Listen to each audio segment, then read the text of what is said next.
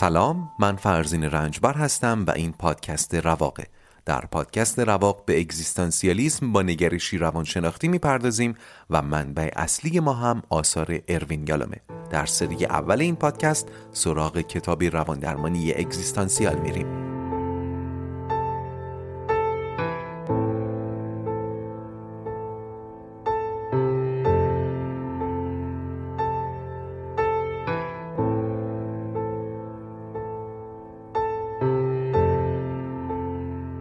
خوش اومدید به اپیزود 48 از پادکست رواق. همونطور که در اپیزود قبل گفتم بحث عشق از نیاز یا اسامی متنوع دیگه که براش به کار بردیم تقریبا تمام شده.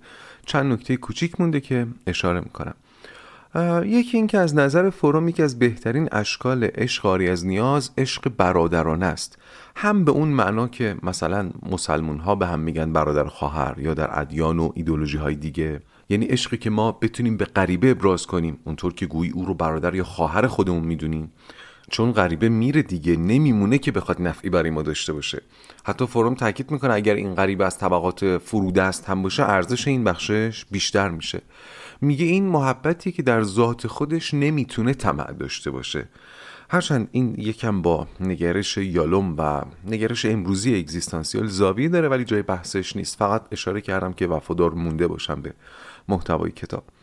اما این خودم می‌خوام اضافه کنم که منظور از این محبت برادرانه محبت بین خواهرها و برادرهای واقعی هم می‌تونه باشه. چون در رابطه خواهر برادری یا رابطه خواهری رابطه برادری اتصال های فاسد خیلی کمتری وجود داره.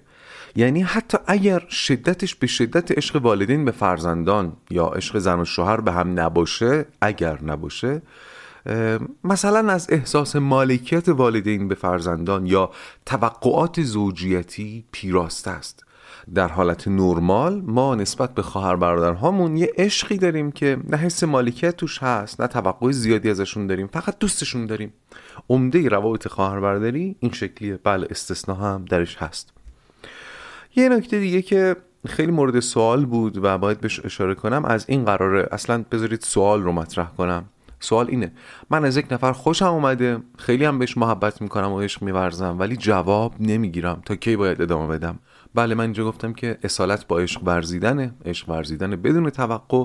اما ببینید چیزی که تا الان مورد بحث بوده منش در عشق بودنه نه روش یافتن عشق. میگه چگونه در رابطه باشیم؟ نمیگه چگونه رابطه ایجاد کنیم. یه لحظه اول از رابطه عاشقانه بیاید بیرون. ما به صورت پیشفرز در تعداد زیادی رابطه هستیم. رابطه خانوادگی، رابطه دوستی، همکاری، همشهری تا دلتون بخواد. برای بودن در این رابطه ها هم لازم است کار خاصی بکنیم. هستیم در این رابطه ها. پس این منشی که تا الان در موردش صحبت شده در بخش زیادی از روابط ما به صورت پیشفرز قابلیت به کارگیری داره. اما یه رابطه عاطفی هست که از غذا در اولویت خیلی بالایی یا شاید در بالاترین اولویت قرار می‌گیره و این رابطه جستنی است و پیدا کردنش به عوامل زیادی بستگی داره. من احساس می‌کنم ممکنه این برداشت شده باشه که با این شیوه میشه چیزی رو در بیرون تغییر داد کسی رو تغییر داد. نه ببینید این شیوه شیوه پذیرشه. یعنی چطور آنچه رو که هست دوست داشته باشیم؟ البته که فروم میگه اشقاری از نیاز طرف مقابل رو هم تغییر میده. ولی گوش کنید وقتی میگم قرار نیست تغییر بده یعنی اگر داری عشق میورزی و انتظار تغییر داری خب عشقت آری از توقع نیست. دارم عشق میورزم و انتظار دارم تبدیل بشی به چیزی که من می‌خوام. خب این آری از توقع نیست دیگه.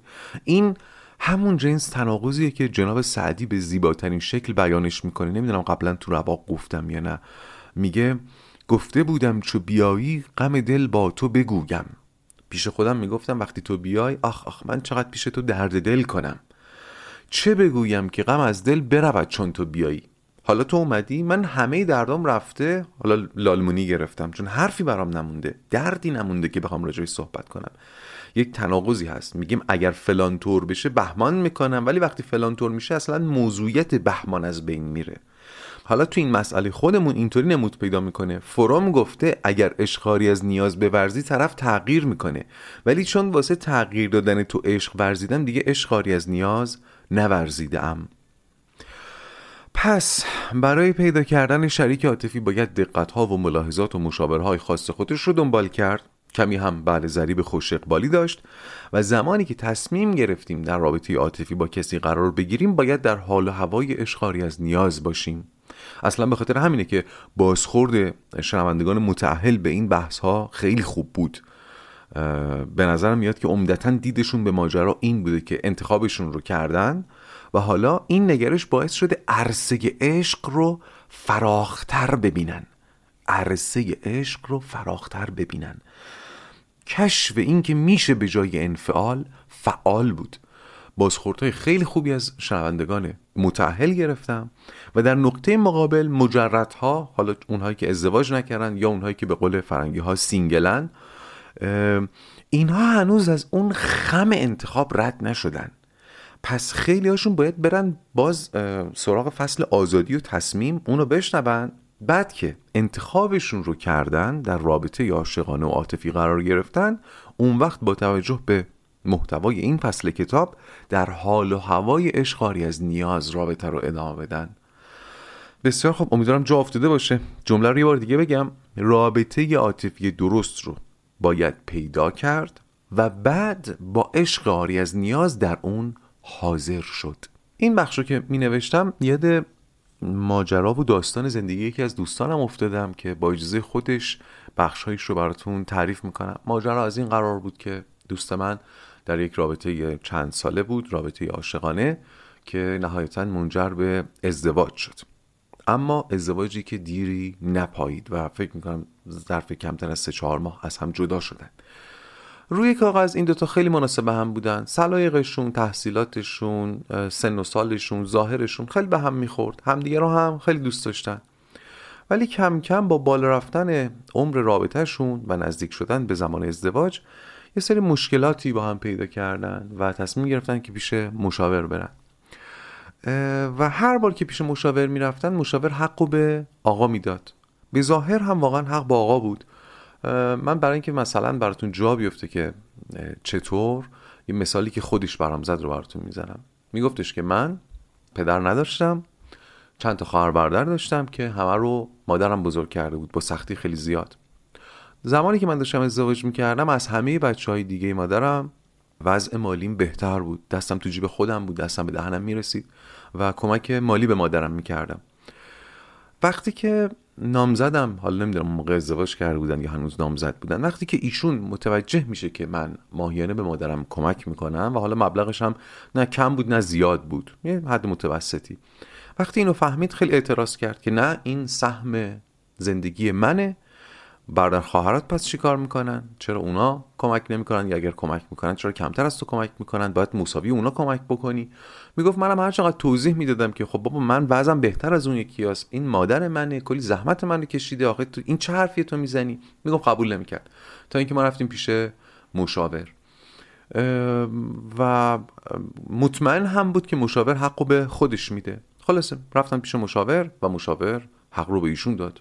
به همسرش گفتش آخه انتظاری که داری اصلا مخل زندگی خودت میشه. این یک آدمه و یک اتصال و ارتباط قوی و عمیقی با مادر خودش داره. اگر حتی این کمک رو به مادرش نکنه اگر به حرف تو گوش کنه و این کمک رو به مادرش نکنه دچار گره ها و گرفتگی های ذهنی روانی میشه. اصلا زندگی خودت تحت تاثیر قرار می‌گیره. و خلاص قانعش کرد که این گونه است و آنگونه نیست. مثال های این چنینی تا دلتون بخواد زیاد بود دیگه. برام چند تایی تعریف کرد و میگفتش که ما تقریبا هر بار که می‌رفتیم پیش مشاور حق رو به من می‌داد. و این دیگه یک رویه شده بود. نهایتا این مشاورها و این بگیر و ببندا و این بحث ها به اینجا ختم شد که تحت نظر مشاور اصلا از هم جدا شدن.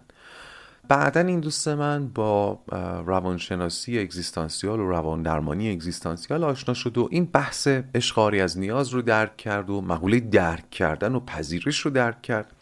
بعدا وقتی با من صحبت می‌کرد می‌دونین چی می‌گفت؟ می‌گفت من اگه الان برگردم به اون زمان بابت چنین مسائلی پیش مشاور نمیرم یا اگر برم از اینکه مشاور حقو به من داده لزوما دچار تبختر نمیشم. من اون موقع با چیز دیگری میجنگیدم. وقتی که همسر من نامزد من می‌گفت نباید به مادرت پول بدی این یه گذاره بود. اون چیزی که در من شکل می‌گرفت این بود که این عجب دیویه که فکر می‌کنه من نباید به مادرم کمک کنم. و من تصمیم می‌گرفتم که با این دیو بجنگم.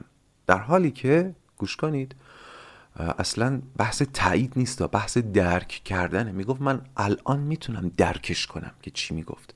هنوز تایید نمی‌کنم حرفی رو که می‌زد. ولی درکش می‌کنم. و چون درکش می‌کنم دیگه او رو دیو نمی‌کنم. و چون دیوش نمی‌کنم دیگه نمی‌خوام باهاش بجنگم. و میگفتش که اون زمان همه حق رو به من می‌دادن. برای خود ماها که تعریف می‌کرد ما هم دهن اون باز میمون. تعجب می‌کردیم. همین تعجب یک حس غیر اصیل دیگه. تعجب یعنی چی؟ حالا یه ذره جلوتر توضیح میدم چرا تعجب غیر اصیله. می‌گفت اون موقع همه حق به من می‌دادن ولی الان خودم حق به خودم نمیدم. پس آموخته های این فصل کتاب رو در رابطه های موجود که میشه به کار برد و بله در رابطه عاطفی هم اگر وجود داشته باشه اگر به وجود بیاد میشه به حد اعلا به کارش گرفت.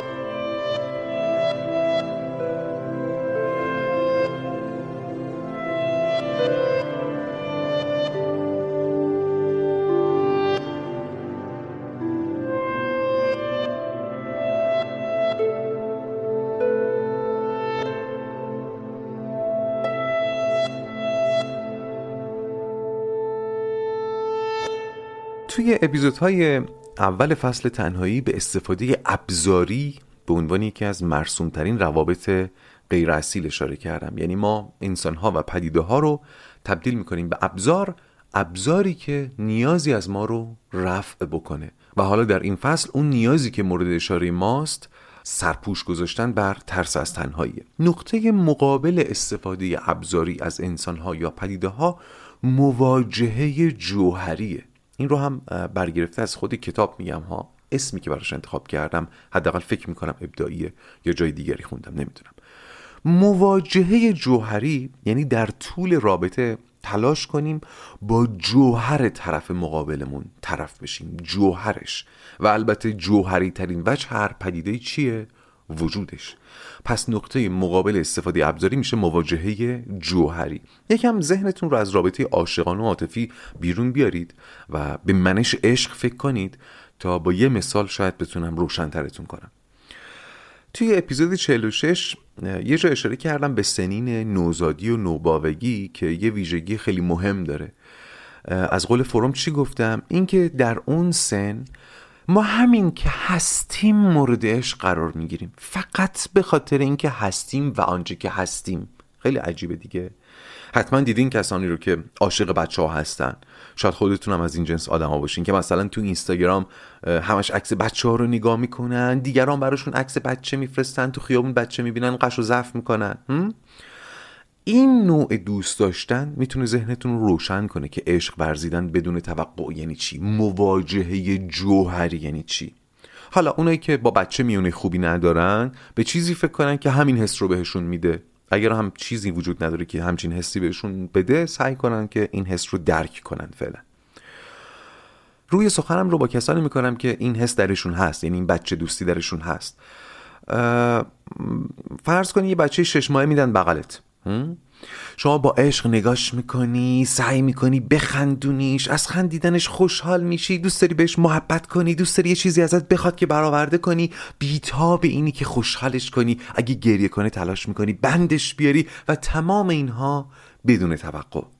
حالا در همین حین که تو داری خودتو واسش می‌کشی ممکنه این بچه رو تف کنه ها؟ ممکنه روت ادرار کنه اصلا. ولی تو ازش ناراحت میشی آیا؟ نه. چرا؟ چون گوش کنید چون درک می‌کنی این بچه است اینجا باز تفاوت درک و تایید خیلی خوب روشن میشه به نظرم. آیا تایید می‌کنی بچه روت ادرار کنه؟ نه آخه چه تاییدی دارم بکنم؟ ولی آیا درک می‌کنی؟ بله درک می‌کنم. مواجهه جوهری یعنی همین. این بچه هم انسانه ولی فقط جوهر انسان رو داره. مایلحقاتی که بعدا بهش اضافه میشه اون ماهیت هایی که بعدا بهش اضافه میشه هنوز بهش اضافه نشده. پس راز رابطه اصیل از یک زاویه دیگه می‌تونه این باشه که بتونی با جوهر پدیده ها مواجه بشی. احتمالا الان ممکنه به این فکر کنید که خب بله اون بچه از عقل نداره. ولی آدم بزرگ که عقل داره آدمی که می‌تونه تحلیل کنه باید بفهمه که مثلا جواب محبت محبت کردنه. یا لاقل جواب محبت بیآزاریه. اگر کسی محبت می‌بینه و در مقابل آزار میرسونه خب این آدم به هیچ عنوان قابل درک نیست. خب اولا این برداشت رو درک می‌کنم ولی باید بگم که این تلقی از درک درست جهان برساخته و تنهای اگزیستانسیال فاصله داره. درک کردن انگار اینجا درک نشده. قصد کمگویی ندارم ولی هر چقدر الان بهش بپردازم ناگزیر کمگویی شده. پس بذارید خیلی واردش نشم. فقط اشاره کنم که فرض کنید شما به من محبتی کردید و جوابی رو که می‌خواستید نگرفتید. ببینید این وسط چند تا المان وجود داره. یکی شمایید. یکیش محبتی که به من می‌کنید یعنی از زاویه دید شما. یکیش محبتی که من می‌گیرم یعنی از زاویه دید خودم. دیگری پاسخیه که من میدم. از زاویه دید خودم. دیگری پاسخی که شما می‌گیرید یعنی پاسخ من از زاویه دید شما تمام اینها هم بین دو تا جهان کاملا متفاوت از هم داره اتفاق میفته یعنی پیام ها از این جهان از این زبان میره در اون جهان در اون زبان. ترجمه میشه جواب داده میشه دوباره از این جهان و این زبان وارد اون جهان و اون زبان میشه و باز ترجمه میشه. تمام اینا رو گفتم که شاید مقوله درک کردن کمی ساده تر بشه. اما حالا یه مرحله قبلتر از درک کردن یعنی مقوله پذیرش رو اگر بخوام تو همین مثال براتون توضیح بدم اینطوری باید بگم. فرض کنید شما یه محبت به من کردید و جوابی که انتظار داشتید رو از من نگرفتید. کسی که به شما جواب مورد انتظارتون رو نداده من بودم. و این منم من اینم. من فرزند مادر دهرم. منو مادر دهر زایده. وجود دارم. من جهان خودمو دارم و تو جهان خودتو در جهان تو انتظاری وجود داشت که در جهان من برآورده کردنش اولویت نبود. در جهان من نیروها و سایقهایی وجود داشت که تو درکی ازشون نداشتی چون جهان خودتو داشتی. حالا میگی چیکار کنم؟ بمیرم؟ اینجاست که میگم تعجب کردن غیر اسیده وقتی من تعجب می‌کنم که طرف جواب محبت من اونطوری که من انتظار داشتم نداد. این نشون میده من نفهمیدم مادر در چقدر بچه های متنوع و مختلفی می‌تونه داشته باشه. این نشون میده من فکر می‌کنم یک دونه جهان وجود داره و نفهمیدم جهانهای برساخته به تعداد آدمهای دنیا وجود داره که گاه با هم کاملا در تضادن. از عدم پذیرش این میاد این تعجب ها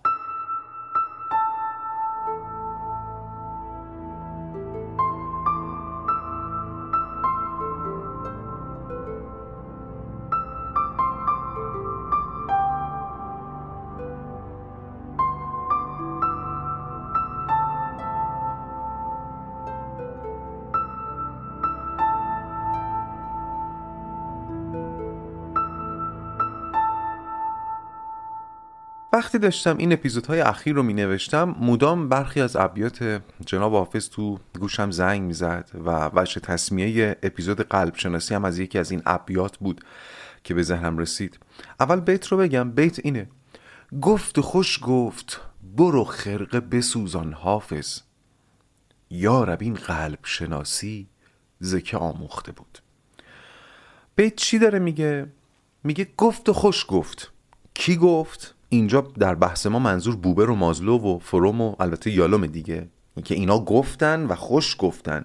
چی گفتن؟ برو خرقه بسوزان. منظور از خرقه جامعه درویشیه.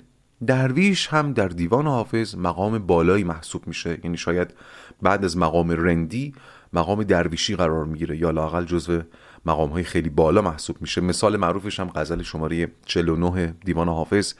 روزه خلد بر این خلوت درویشان است. مایه محتشمی خدمت درویشان است.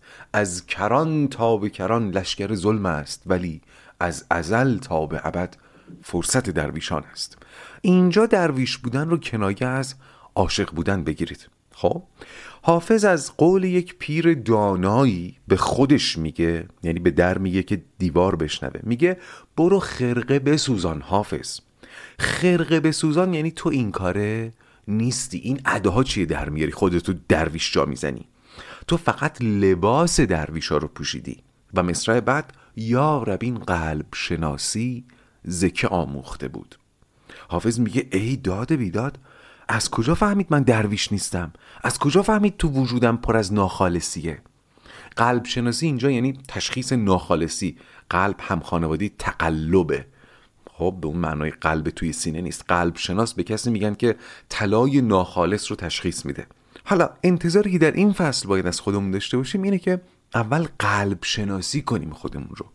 دوست داشتن هامون رو عشق هامون رو روابطمون رو قلب شناسی کنیم. و چه تصمیه اپیزود قلب شناسی از اینجا میاد.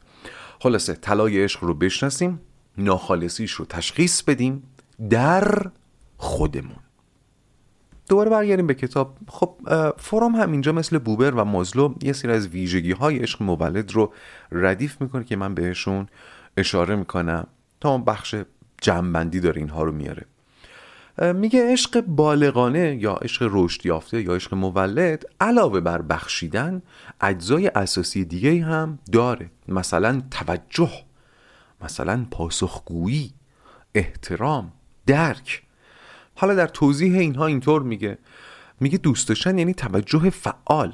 توجه فعال به چی؟ به زندگی و رشد طرف مقابل. دوست داشتن یعنی فرد باید پاسخگوی نیازهای طرف مقابلش باشه. چه نیازهای جسمانی و روزمره و عادی و در مرتبه بالاتر نیازهای روانی. کسی که ادعا می‌کنه عاشقه باید به یگانگی و منحصر به فرد بودن طرف مقابلش احترام بذاره. این یعنی همون جهان برساخته طرف مقابل رو محترم بدونی. البته در درجه اول باید قائل باشی به وجود این جهان برساخته فردی طرف مقابلت. شما رو ارجاع میدم به مثال اون دوستم که می‌گفت اون موقع همه حق رو به من می‌دادن ولی من قائل به جهان برساخته ذهنی همسرم نبودم. در ادامه فروم میگه که عاشق باید طرف مقابلش رو همونطور که هست ببینه. تلاش کنه. حال اینکه ممکن نیست. باید تلاش کنه همونطور که هست ببینه و بهش کمک کنه تا بتونه رشد کنه و راه خودش رو پیدا کنه. و نکته مهم اینه که وقتی داره این کارا رو می‌کنه این کارا رو به حساب خدمت به طرف مقابل نذاره. نه به خاطر خودم دارم این کار رو می‌کنم. برای اینکه می‌خوام در منش عشق بگنجم. بعد در ادامه فورم میگه که تمام اینها بدون شناخت عمیق دیگری ممکن نیست. این مسئله شناخت مسئله خیلی مهمیه. نمی‌دونم چرا زیاد بهش پرداخته نشده تو این فصل. حالا میگه که نمیشه بدون شناخت عمیق دیگری براش احترام کامل قائل شد. فروم معتقده که درک حقیقی طرف مقابل فقط زمانی امکان پذیره که فرد به دیگری رو بکنه بهش گوش بکنه باهاش همدلی بکنه. البته یالا میگه این واجه های دقیقی که فروم به کار میبرده نیست داره سعی می‌کنه منظورش رو بیان بکنه. یعنی فرد باید به دنیای خصوصی طرف مقابلش وارد بشه باهاش آشنا بشه در زندگی او زندگی بکنه معانی و تجربیات اون دیگری رو حس بکنه و باز شما رو دقت میدم به شباهت عشق ورزیدن از نگاه فروم و بوبر. مقایسش بکنید با اون همگویی که بوبر می‌گفت. اون گوش دادن بدون ریا و بدون پیشورزی که بوبر می‌گفت.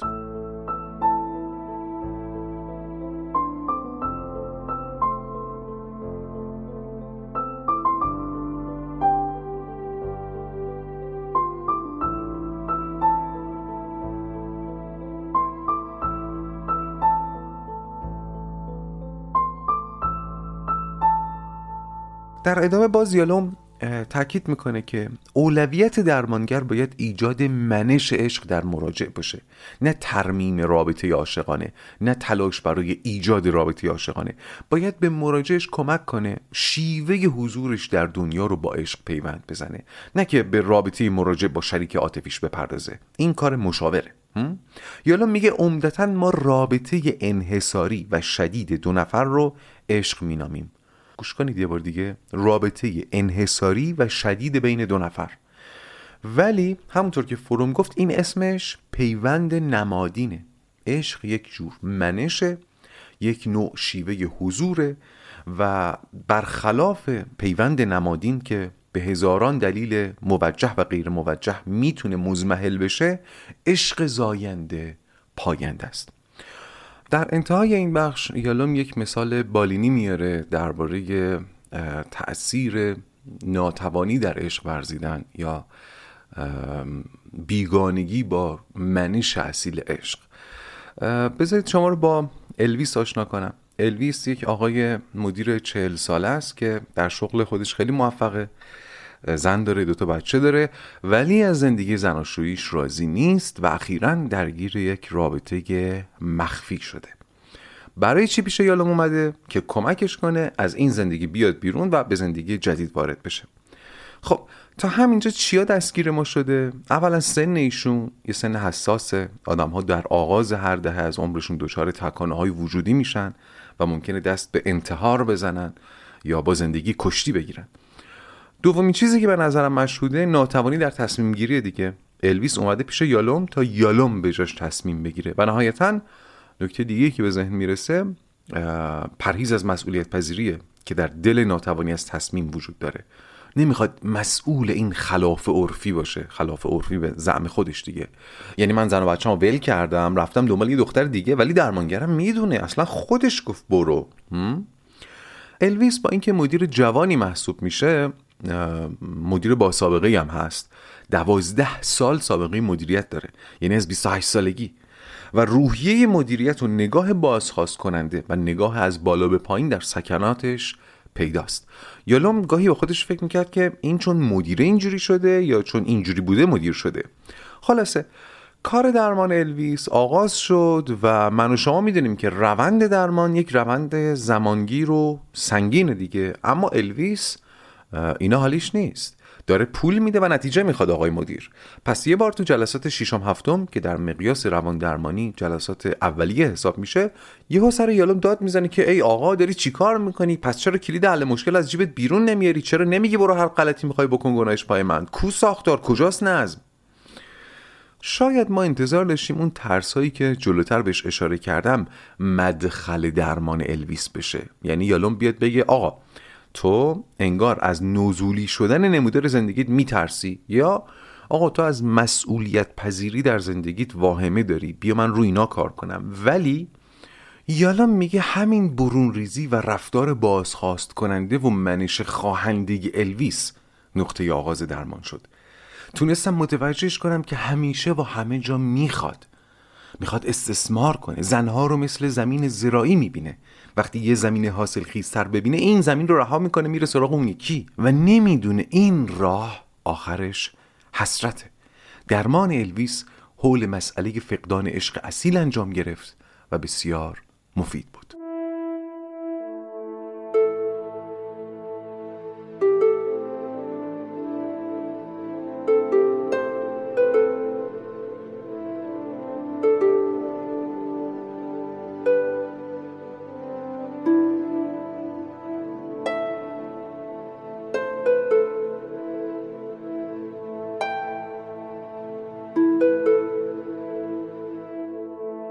بیت دیگه از جناب حافظ در طول ساخت فصل تنهایی مدام تو ذهنم بود و بر زبانم. نمی‌دونم چرا زودتر توی پادکست نگفتم شاید جاش اینجا بود. این رو هم بگم رو این اپیزود رو به پایان ببرم. بیت اینه اینطور شروع میشه. جریده رو که گذرگاه عافیت تنگ است. جریده رو که گذرگاه عافیت تنگ است. جریده هم خانوادی مجرده یعنی تنها. یعنی در طول راه پرپیچ و خم زندگی می‌تونید الان دوباره اون رودخونه ای رو که داریم قایقهای تک نفرمون رو روش میرونیم متصور بشید. در مسیر پرپیچ و خم زندگی یک مسیر ویژه هم هست که اگر بتونی پیداش کنی ازش بگذری خیلی به سلامت نزدیک میشی. سلامت عافیت روان. اسم این مسیر گذرگاه عافیته. مثلا فرض کنید یک راهنمایی هست که گاه و بیگاه فریاد می‌زنه. پنج کیلومتر تا گذرگاه عافیت. اونایی که می‌تونن رد بشن مسیرشون رو به این سمت کچ کنن. ها؟ فرض دیگه. ولی این گذرگاه عافیت گذشتن ازش خیلی سخته. چون خیلی تنگ و باریکه. فقط و فقط میشه تنها ازش گذر کرد. یعنی اگر هم حتی برخلاف فرض اولیه ما حتی اگر تونسته باشی با تقلب سوار قایق یکی دیگه بشی یا یکی دیگر رو سوار قایقت کنی باشه. از گذرگاه عافیت نمی‌تونی رد بشی. چرا؟ چون گذرگاه عافیت تنگ است. در مصرع بعد باز یه توصیه داره برامون جناب حافظ. بگم دوباره بیت رو. جریده رو که گذرگاه عافیت تنگ است مصرع بعد پیاله گیر که عمر عزیز بی بدل است.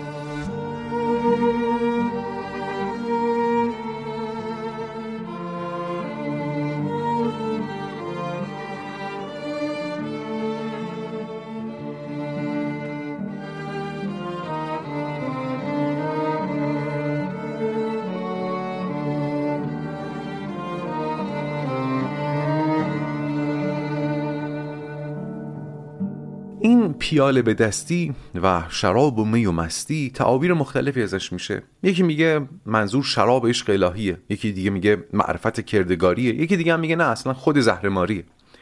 من درباره تعبیرهای دیگه نظری ندارم ولی وقتی میگه عمر عزیز بی بدل است آدمی رو دچار استراب می‌کنه. متوجهش میشید؟ یهو میگه عمر عزیز بی بدل است. بعد تو مسترب میشی میگی خب چیکار کنم؟ ولی قبلش چاره رو گفته میگه پیاله گیر. به نظر من این پیاله گرفتن یعنی مستی کردن نه لزوما مست کردن. یعنی پرداختن به وجوه دیونسوسی که قبلا بهش اشاره کردم.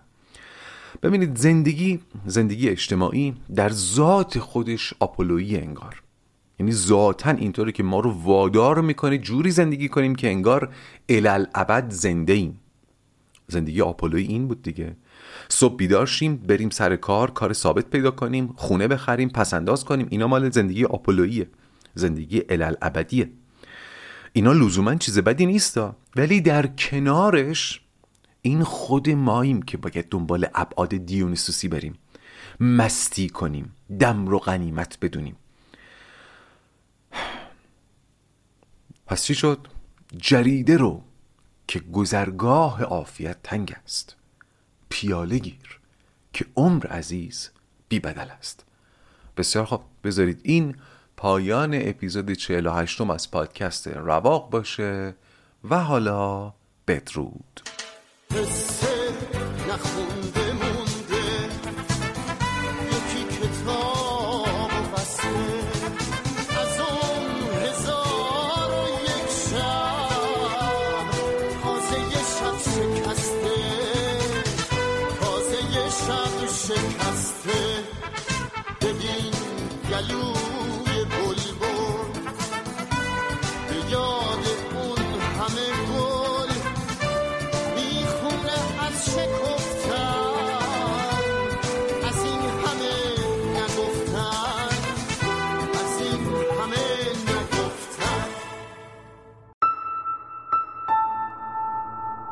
خلاصه حرفم اینه که همه ما داریم در جهانهای متفاوت و خاص خودمون زندگی می‌کنیم. جهانهایی بر ساخته ذهنی خودمون. جهانهایی که درش معانی رو ما وضع کردیم. و انقدر که این تفاوت زیاده و انقدر که پر بسامده دیگه واسمون عادی شده. من این بخشی که الان دارید میشنوید بعد از فاصله موسیقی تا الان و احتمالا چند دقیقه پیش رو رو بعد از اینکه این اپیزود بسته شد دارم اضافه می‌کنم چون احساس کردم این جهان های متفاوت اونقدر که باید درک نشده و دارم اینها رو از ذهنم میگم. و چیزی که می‌خواستم براتون تعریف کنم اتفاقی که اخیرا برای خودم افتاده شاید خیلی گویا باشه. اول باید یه حکایت براتون تعریف بکنم. میگن یه میرزایی بوده توی مکتب خونه درس می‌داده که سه تا شاگرد داشته. یه روز قرار بوده امتحان بگیر از این شاگردها. این شاگردها آماده نبودن برای امتحان. تصمیم می‌گیرن هیله در کار کنن تا آمیرزا امتحان نگیره. آمیرزا که میاد اولیشون میره بهش میگه که آمیرزا حالتون خوبه؟ چرا رنگ به رخسارتون نیست؟ آمیرزا میگه که نه خوبم مشکل ندارم. برو بشین سر میره میشینه نفر دوم پا میشه میگه که آمیرزا چرا رنگ لبتون پریده؟ چرا زیر چشمتون گود رفته؟ حالتون خوبه؟ آمیرزا میگه که آره بابا خوبم خوبم برو بشین. اونم میره میشینه. سومی پا میشه میره اونجا میگه که آمیرزا من خیلی نگرانتم. می‌خوای بشینی برات آب قند بیارم؟ اصلا چشات سیاه شده چشمات داره باباغوری میره. بشین بشین تا حالت بدتر نشده. مطمئنی خوبی؟ چرا اومدی؟ اونم میگه راستش نه اصلا خوب نیستم. شما زودتر برین خونه هاتون تا منم برم خونه. این حکایت تو ذهنتون باشه. حالا صحبت قرار بود درازا بکشه. یه بقالی هست تو محله من که توی اسپیناف هم یه باری خاطر ازش تعریف کردم. نمی‌دونم تو اپیزودهای رایگان بود یا نه. اونی که رفتم توش یه آقایی تو صورتم سرفه کرد. حالا من مدت ها از, از زمانی که تو این خونه ساکن شدم تقریبا روزی دو بار می‌رفتم پیش ایشون از ایشون خرید می‌کردم. ولی بعد از اینکه کرونا شایع شد این اپیزود همچنان در زمانی داره ضبط میشه که ایران و جهان درگیر ویروس کرونا است. از زمانی که اینطور شده من دیگه دارم خودم عادت میدم خرید کلی کنم. میرم از فروشگاه خرید کلی می‌کنم که کمتر برم تو فروشگاه ها و خب طبیعتا ایشون رو هم کمتر می‌بینم. مثلا منی که روزی دو بار از ایشون خرید می‌کردم الان شده هفته ای دو بار. بعد خب هر دفعه که میرم حالا خریدای خوردم از ایشون انجام بدم ماسک رو صورتمه. چند روز پیش من که به مغازه ایشون رفتم ایشون به من گفتش که آقای رنج حالتون خوبه؟ گفتم که بله خوبم. گفت مطمئن این مشکلی پیش نیومده؟ گفتم که نه نه خوبم. گفتش که با یه حالت ناباوری گفت خب خدا رو شکر. منم خب تاثیر گرفتم خورده انرژی ما آورد پایین. اومدم و دفعه بعد که حالا مثلا دو روز بعد سه روز بعد رفتم مغازش دوباره حالا ماسک رو صورت منه. منو دید گفت آقای رنجبر حالتون خوبه؟ منم گفتم بله. باز با یه ناباوری گفت مطمئنین؟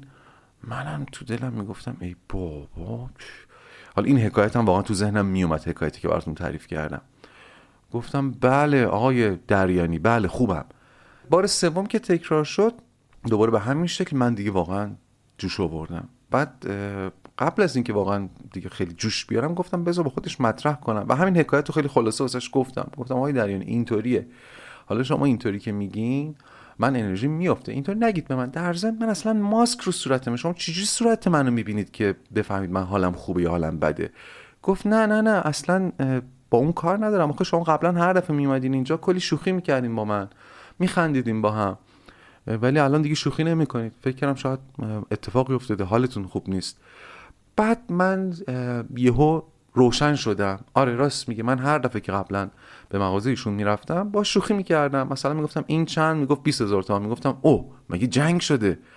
مثلا می‌گفتم اون چند؟ میگفتش که فلان قد. می‌گفتم نوعش چند؟ مثلا این شوخی شوهر خاله باش می‌کردم. اونم خوشش میومد حالا درون من چه اتفاقی افتاده بود؟ درون من این اتفاق میافتاد که من می‌گفتم خب من یه زمانی مشتری ثابت ایشون بودم. روزی دو بار میومدم مغازه ایشون. الان دارم هفته دو بار میام. خب طبیعتا ایشون من رو دیگه مثل سابق مشتری خودش نمی‌دونه. حتی اگه منم بخوام باهاش شوخی بکنم احتمالا جواب منو سرسنگین میده. تو جهان من ببینید چی داره میگذره. تو جهان اون اصلا حواسش احتمالا نیست که من دارم کمتر میام. یا شاید حواسش هست. براش مهم نیست. درک می‌کنه. چی براش مهمه؟ اینکه چرا آقای رنجبر مثل قدیم با من شوخی نمی‌کنه؟ چرا با من نمیگه بخنده؟ بعد من فکر می‌کردم اگه کسی بخواد بفهمه حال من خوبه یا حالم بده باید صورت منو ببینه. حالا که ماسک رو صورت منه ایشون از کجا داره میگه حال من خوب نیست؟ نگو اصلا ایشون با این کاری نداشته. با این کارشه که چرا آقای رنجبر با من شوخی نمی‌کنه؟